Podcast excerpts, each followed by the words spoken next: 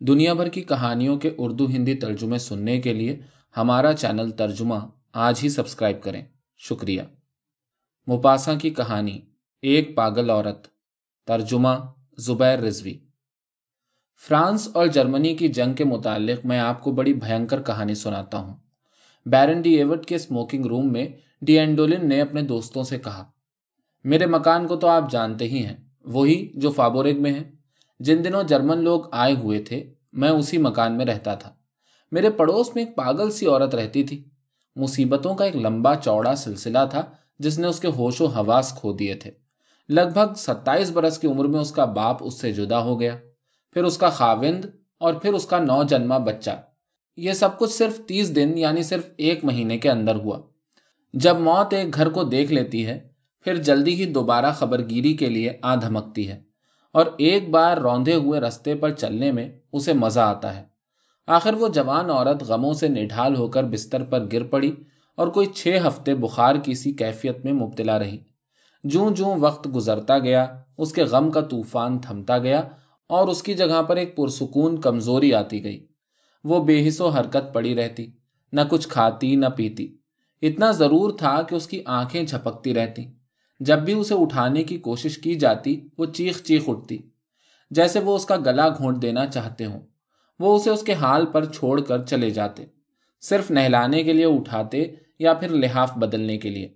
اور وہ ہر وقت ہر وقت اسی طرح پڑی رہتی۔ بوڑھا نوکر اس کے پاس بیٹھا رہتا۔ وقتاً فوقتاً اسے تھوڑا سا ٹھنڈا شوربا اور تھوڑا سا پانی دے دیتا۔ اس کے نراش دل و دماغ پر کیا گزر رہی تھی، یہ کوئی نہیں جانتا۔ کیونکہ وہ ایک لفظ بھی زبان سے نہ نکالتی تھی۔ کیا وہ مرے کی سوچ میں تھی؟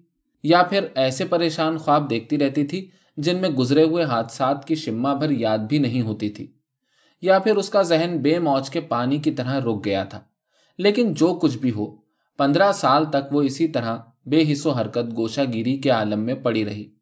جنگ چھڑ گئی اور دسمبر کے شروع شروع میں جرمن چار میل تک گھس آئے۔ مجھے یہ ایسا ہی یاد پڑتا ہے جیسے کل کی بات ہو۔ اتنی شدید برف پڑ رہی تھی کہ پتھر ٹوٹے پڑتے تھے۔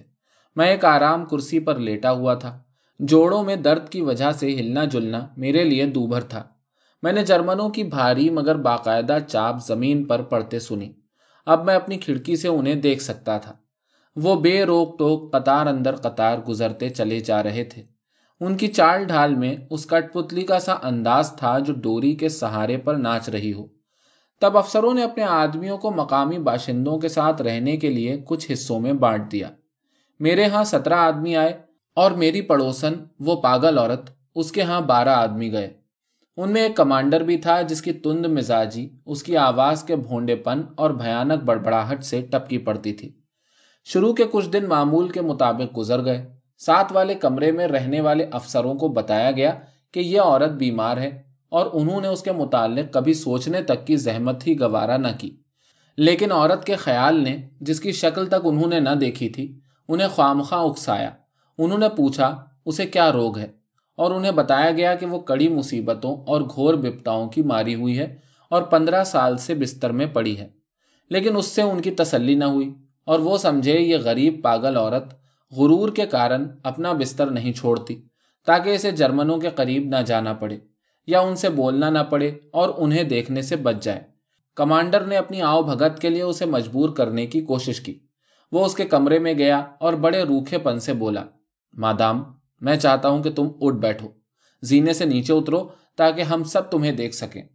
لیکن اس نے اپنی دھندلی دھندلی آنکھیں اس کی طرف سے پھیر لی اور کمانڈر نے سلسلہ کلام جاری رکھتے ہوئے کہا میں کسی قسم کی توہین برداشت نہیں کر سکتا۔ اگر تم اپنی مرضی سے نہیں اٹھو گی، میرے پاس ایسے طریقے بھی ہیں کہ تم بغیر سہارا چلنے پر مجبور ہو جاؤ گی۔ مگر اس کے چہرے پر کوئی ایسا اثر نہیں تھا جس سے پتا چلتا کہ آیا اس نے کچھ سنا بھی ہے یا نہیں۔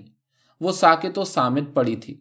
کمانڈر نے اس کی پرسکون خاموشی کو شدید نفرت کے اظہار پر محمول کیا اور غصے میں آ کر بولا، اگر کل بھی تم نیچے نہ آئی تو؟ اور وہ کمرے سے باہر نکل گیا۔ اگلے دن بوڑھا نوکر سہما ہوا تھا۔ وہ چاہتا تھا کہ اس کے کپڑے بدلے، لیکن پاگل عورت نے زور زور سے چلانا شروع کر دیا اور اپنی پوری طاقت سے مقابلہ کرنے لگی۔ وہ افسر دوڑا دوڑا اوپر آیا۔ بوڑھا نوکر اس کے قدموں پر گر پڑا اور چلا اٹھا۔ حضور، یہ نیچے نہیں آ سکے گی، نہیں آ سکے گی، اسے معاف کر دیجیے یہ بیچاری بہت دکھی ہے۔ کمانڈر کچھ پریشان سا دکھائی دیتا تھا۔ جیسے غصے کے باوجود اسے جرت نہ ہو رہی ہو کہ وہ سپاہیوں کو حکم دے کر اس عورت کو باہر پھینکوا دے۔ لیکن اچانک ہی وہ کھلکھلا کر ہنسنے لگا اور جرمنی زبان میں کچھ آرڈر دیے۔ اس کے بعد سپاہیوں کی ایک ٹولی کو لحاف اس طرح سنبھالے ہوئے دیکھا گیا جیسے کسی زخمی کو اٹھا لیے جا رہے ہوں۔ اس بستر پر جسے ٹھیک سے بچھایا بھی نہیں گیا تھا، وہ پاگل عورت اب بھی خاموش، بے حص و حرکت پڑی ہوئی تھی، کیونکہ جب تک اسے پڑا رہنے دیا جاتا تھا کچھ بھی کیوں نہ ہو جائے، اسے فکر نہ ہوتی تھی۔ اس کے پیچھے پیچھے ایک سپاہی زنانہ کپڑوں کا ایک پارسل اٹھائے ہوئے تھا اور وہ افسر اپنے ہاتھوں کو ملتے ہوئے کہہ رہا تھا، ہم ابھی دیکھیں گے، آیا تم اپنے کپڑے بدلتی ہو اور تھوڑا بہت چلتی ہو یا نہیں؟ اور پھر یہ جلوس اماویل کے جنگل کی طرف چلا گیا۔ دو گھنٹے کے اندر اندر سپاہی واپس لوٹ آئے اور اس پاگل عورت کا اس کے بعد کچھ پتا نہ چلا۔ انہوں نے اس کے ساتھ کیا کیا؟ وہ اسے کہاں لے گئے یہ کوئی بھی نہیں جانتا۔ رات دن برف پڑ رہی تھی۔ میدانوں اور جنگلوں میں جمی ہوئی کوہر کا کفن پڑا ہوا تھا۔ جنگلی چیتے آتے اور این ہمارے دروازوں پر آ آ کر چنگھاڑتے۔ اس غریب پاگل عورت کا خیال برابر میرے ذہن کا تعقب کر رہا تھا۔ میں نے صاحب اختیار جرمنوں کو اس کی خیر خبر پوچھنے کے لیے کئی درخواستیں دی لیکن مجھے الٹا عذاب نازل ہونے کا ڈر تھا۔ جب باہر آئی تو قابض فوج وہاں سے لوٹ گئی۔ لیکن میرے پڑوس کا مکان بند رہا اور باغ کی روشوں پر گھنی گھنی گھاس اگائی۔ بوڑھا نوکر جاڑوں میں ہی پر لوگ سدھار گیا تھا۔ اس حادثے پر اب کوئی بھی سوچنے والا نہیں تھا۔ شاید میں ہی تھا جس کے ذہن میں رہ رہ کے یہ واقعات ابھرتے۔ انہوں نے عورت کے ساتھ کیا کیا؟ کیا وہ جنگل سے بچ نکلی ہوگی؟ ہو سکتا ہے کسی نے اسے اس حالت میں پا کر اس سے اتا پتا پوچھنے کی بیکار کوشش کی ہو اور اسے ہسپتال پہنچا دیا ہو۔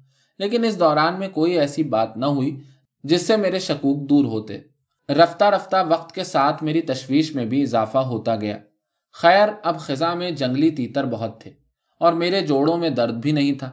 میں جنگل میں نکل آیا۔ میں نے چار پانچ پرندے مار لیے تھے۔ ایک پرندے کا میں نے نشانہ باندھا جو لکڑیوں سے بھری ہوئی ایک کھڈ میں جا گرا۔ میں اسے اٹھانے کے لیے نیچے اترا۔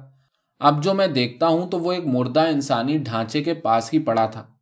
یکلخت مجھے پاگل عورت کا خیال آیا اور میں نے ایسا محسوس کیا جیسے کسی نے میرے سینے میں تان کر گھوسا مار دیا ہو۔